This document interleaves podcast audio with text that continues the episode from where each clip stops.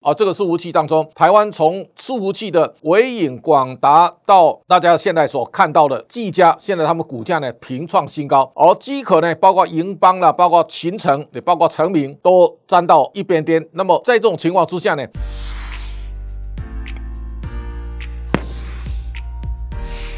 各位财讯的观众朋友，大家好，我是谢金河，欢迎再度收看老谢开讲。那么这一周当中，我们来看全世界出现了一个比较大的变化。那么日本的日经指数呢，在这一周当中啊，拉升到了三万两千多点，这个是三十三年的新高。我们可以看到，日本的经济新闻在这一段时间呢，都在探讨日本在经过三十年之后呢，重新再起。那么大家可以感受到，日本在一九八九年涨到三万八千九百一十五点之后呢，那么日本股市啊，整个大幅的下滑，这个大幅下滑，你看到日本有很多用红色的看板跟投资大众在报告，日经指数呢创下三十二年、三十三年的新高，这个是在一九八九年日本的日经指数到三万八千九百五十七点之后呢，它呈现了一个巨大的变化。这个巨大的变化，大家可以把历史啊拉得更远一点，大家看到，在一九八九年的十二月二十九号那一天呢，日经指数啊涨到三万八千九百五十七点，这个是日。日本空狂的时代，在那个年代当中呢，台股一度到一万两千六百八十二点。后面呢，日本进入到失落的三十年。日经指数在最低的时候呢，大概二零一一年左右呢，日本地震海啸，日经指数跌到六千九百六十六点。大家可以看到，从三万八千多掉到六千不到七千点，现在呢大幅拉升回来了。那我们也看到台股呢，从一二六八二，在经过三十年之后呢，到了二零一九年，台股终于正式站上一二六六八二，重新启动一个新的台股的大行情。这跟台商回流有非常密切的关系。那么日本呢，经过三十年的大调整之后呢，现在慢慢的往上走。大家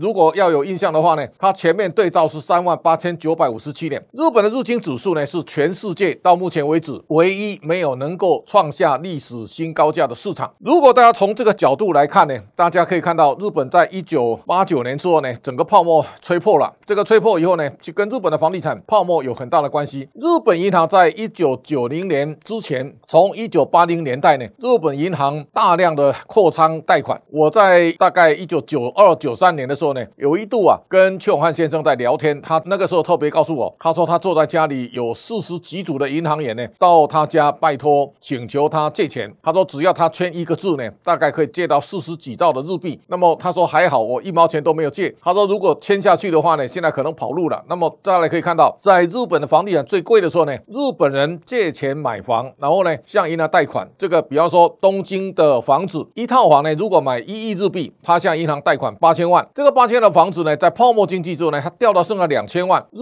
本人从此过着。负资产的日子，这个负资产呢长达三十年。在这种情况之下呢，从一九九零年以后呢，日本的银行呢纷纷倒闭，然后呢，投资大众呢大概都在还钱，所以银行即便利率再低呢，日本人仍然没有消费力，也就是日本人拼命在还钱，这是在资产负债表的调整。那么在这一段时间，资产负债表物价还是不断的往下跌，是在陷入到债务的螺旋里面。所以大家可以看到，日本的负债在增加，然后呢，消费力在减退。这个情况呢。大概日本修补了二十年，这个修补了二十年之后呢，到现在终于告一段落了。大家都可以看到，在这一次的全球化时间啊，日本是非常惨烈的。这个是资产负债表的调整。这个调整之后呢，日本现在啊，一个呢，日本的个人现在负债比例非常低；另外一个呢，日本的企业呢，现在不敢借钱，大家都在还钱，而且呢，现在自有资本利啊非常的高。那么在这一次呢，利率往上走高的情况之下呢，日本在过去三十年的通缩，现在呢，慢慢。无债一身轻，而现在呢，日本开始启动一个新的循环了。大家可以想象得到，现在日本再起，而这一段时间呢，日本能够最彰显日本企业的竞争力呢，大概是日本五大商社。巴菲特呢投资的日本五大商社呢，从他买进的三点四兆左右呢，那么现在的市值啊，跑到七点五兆了，大概赚最少赚一倍。那很多的日本的商社的股价呢，涨幅是非常惊人的。大家可以看到，这是在伊藤忠的股价，伊藤忠从两千一百七十八块呢，大幅上涨到五千零七十五。然后呢，你看到这个是丸红，丸红最低。低啊，四百五十六点二，现在两千一百四十二块日元，这个幅度非常惊人。然后呢，我们也看到在相关的日本这一次啊，军工产业里面的三菱重工啊，从两千一百八十一呢，这一次涨到六千两百六十，大概涨了三百趴了。另外，我们也看到这是这个日本的显示器，叫做 d a i l y p n 哦，Screen 哈，这个显示器呢，从四千七百八十涨到一万五千一百二十，涨幅非常惊人。大家也可以看到 a u d m a n t i s 的埃德万测试在股票分割之外，股价大涨超过七成。所以这个情况来看呢，大家看到现在日本有很多啊有转机的公司啊，像这个是日东纺机，它在过去一段时间呢亏损累累，它去年的亏损超过五十亿日币哦，但是现在呢股价呢从底部翻身啊，看起来是在营造一个新的转机的行情。所以日本在经过多年的一个大调整之后呢，现在好像重新进入一个新的境界。好，日经指数呢开始往上走的时候呢，台湾的加权指数，大家特别注意到，过去台股跟日股呢大概是天涯沦落人，全世界呢只有这两个市场股价节节走低。那么现在呢开始翻扬向上。那这段时间我们大家可以看到，日经指数在五月上涨七点零四趴，台股上涨六点四三趴，那么双双表现都领先全世界。这段时间呢，香港股市大跌八点三六趴，那你可以想象得到，包括中国的上证呢，它跌了三点五七趴。那大致上呢，这是一个攻守在交替。那么日本股市的总市值啊，这段时间呢显著的增加，日本增加了四千亿美元左右啊，台湾呢大概增加了将近三千亿。这段时间你看到新加坡去年表现很好，现在呢往下再回落。好，这个世界现在看起来进入到一个大家从来没有见过的一个新的时代。今天特别跟大家报告的是一个我们人生会经历过很多的大浪。今天大家看到日经指数的大涨，这个也不是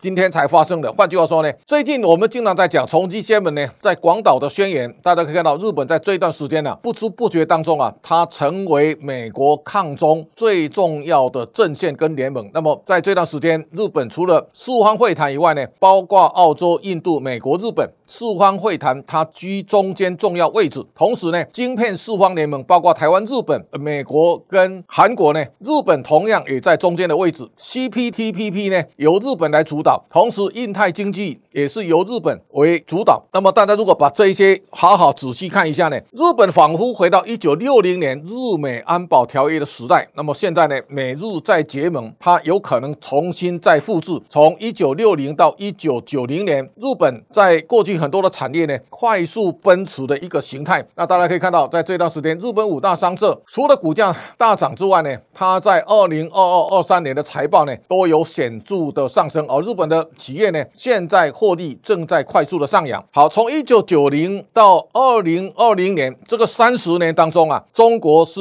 世界工厂，也是世界资金最重要的汇聚之地。但是现在我们大家可以想象得到，经过奔驰三十年之后呢，中国开始改变了。在上一个三十年，中国开始出现大幅的大跃进。那这当中啊，这张图是非常重要的。在一九九四年，朱镕基宣布人民币并轨，把外汇券跟人民币呢，把它统合以后呢，整个中国形成一个非常大的竞争力。在改革开放，那么到一九九零年之后呢，中国摇身变世界工厂。东西很多国家呢，资金被中国吸走，那么后面他们陷入到非常困难的调整。而这个调整以后呢，大家可以看到，李登辉总统在一九九零年代呢，他大力鼓吹南进政策，但是呢，资金被西进的旋风给扫走了。那南进边缘化以后呢，西进变主流。这个主流以后，你可以看到，在那一段时间呢，泰国的股市啊是大幅的下滑，从一千七百八十九掉到两百零四。哦，泰铢呢，在一九九七年突然之间呢，从二十二块二呢贬值到五十四块半。那泰国进入三十年的调整，包括现在的整个情况呢，中国的经济开始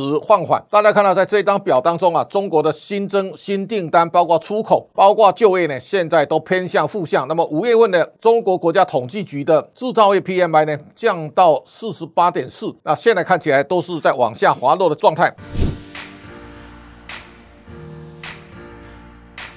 我们看到，在五月份呢，日经指数上涨七趴，台股上涨六趴多，但恒生指数跌八趴多，沪深三百跌五点七二趴。但是这里我想有一个非常值得大家关注的，也就是二零一八年的恒生指数最高到三万三千四百八十四，台股的加权指数呢一万一千一百二十六，双方差距两万两千三百五十七点。现在呢，在六月一号的时候呢，台湾的加权指数啊到一万六千五百一十二，香港恒生呢一万八千两百一十六。六，那双方差距一千七百零四点。现在大家可以想象得到，台股在今年很可能会慢慢追上香港的股市。那么这一次呢，在香港上市的很多重量级的公司啊，腾讯、阿里巴巴、小米都大幅度的下滑，而香港的出口现在非常的疲弱。全球呢，在五月份啊，跟中国有关的相关的企业呢，包括雅诗兰黛啦，相关的化妆品的市场，现在都出现明显的下滑。那中国以进口为主的，包括进口的指数呢，现在也是大幅的下滑。那么这个情况也告诉大家，现在中国的经济呢，它开始陷入大的调整。如果调整不好，它的情况很可能陷入像一九九零年呢，日本在泡沫经济的三十年的调整。我们大家现在可以看到，四月份呢，中国的 CPI 上升零点一趴，但是呢，它的 PPI 是负的三点六趴。那这个情况告诉大家，中国现在有一点重蹈日本在一九九零年的覆辙，大家努力还钱，大家不敢消费。这个通过紧缩的形态呢，值得大家高度的关注。好，这个网友特别问到，沙特阿拉伯在七月份开始每日减产一百万桶的石油，这个跟原来的三月它减产一百六十四万桶有异曲同工之妙。那这一期我在财讯的社论特别来提醒大家，如果未来做投资啊，你必须啊。要深懂未来的地缘政治的演变，这个地缘政治呢，牵动未来的大的变化。在这段时间，大家可以想象得到，这个中东在中国介入之后呢，也凑合了沙特阿拉伯跟伊朗的复交。中东的势力呢，现在在中国的经营之下呢，它现在抗美的一股重要的力量。所以，沙特阿拉伯的石油的减产当然是要给美国难看的。但是现在，沙特阿拉伯一天石油的日产九百万桶，但是美国呢一千四百万桶。美国的页岩油现在是。全世界最大的石油的出产国，如果美国要把油价往下打的话呢，美国只要多卖页岩油呢，产油国的减产基本上啊不容易得逞，这是大家要高度关注的。那第二个问题问到 Nvidia 呢，现在掀起了 AI 的这个伺服器的热潮，台股哪些会受惠？这个对台湾有非常大大的帮助。大家知道 AI 在奔驰的路上啊，它将来的储存跟它的运算都要透过伺服器，而这个伺服器当中，台湾从伺服器的微影广达到大家现在所看到的技嘉，现在他们股价呢平创新高，而机可呢，包括银邦啦，包括秦城，也包括成名，都站到一边边。那么在这种情况之下呢，台湾的伺服器现在你必须在台湾塑造，不能在中国生产。那么这个是逼的厂商必须把供应链移回台湾，非常重要的元素。台湾将来在这种信赖的元素当中啊，会让产业有更加深耕台湾的可能。那么在地缘政治当中啊，包括 AI，包括伺服器，将来也。会变成台湾的亮点。那么，这是今天答复我们读者两个问题。那么，老谢开讲。那么，今天到这里结束，感谢大家的观赏。下周同一时间，请大家继续收看。